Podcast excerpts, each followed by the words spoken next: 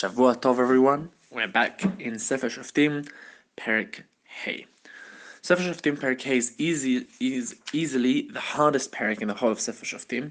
It is a perik of Shira, a perik of song, and so it's all written in riddles and rhyme. And as such, there are many, many different interesting Pashaniyot who understand the Pesukim very, very differently.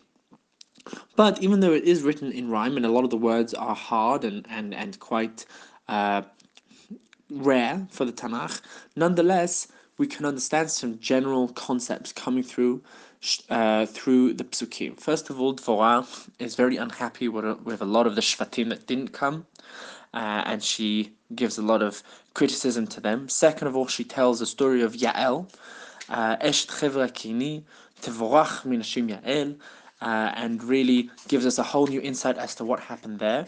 But last of all, and this is the most interesting, she also brings in Sisra's mum.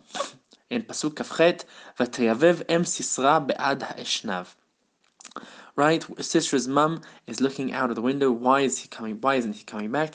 And it's very interesting to see from one mother, Dvorah, who uh, uh, announces herself as Achikamti Dvorah, Shikamti Em Israel, she is the mother of Israel, facing off with the mother of Sisra, in many ways, interestingly, bringing forth this element of the battle, this element of the rhyme, and the emotional battles being fought between the Canaanim and the Jews in the times of Shoftim.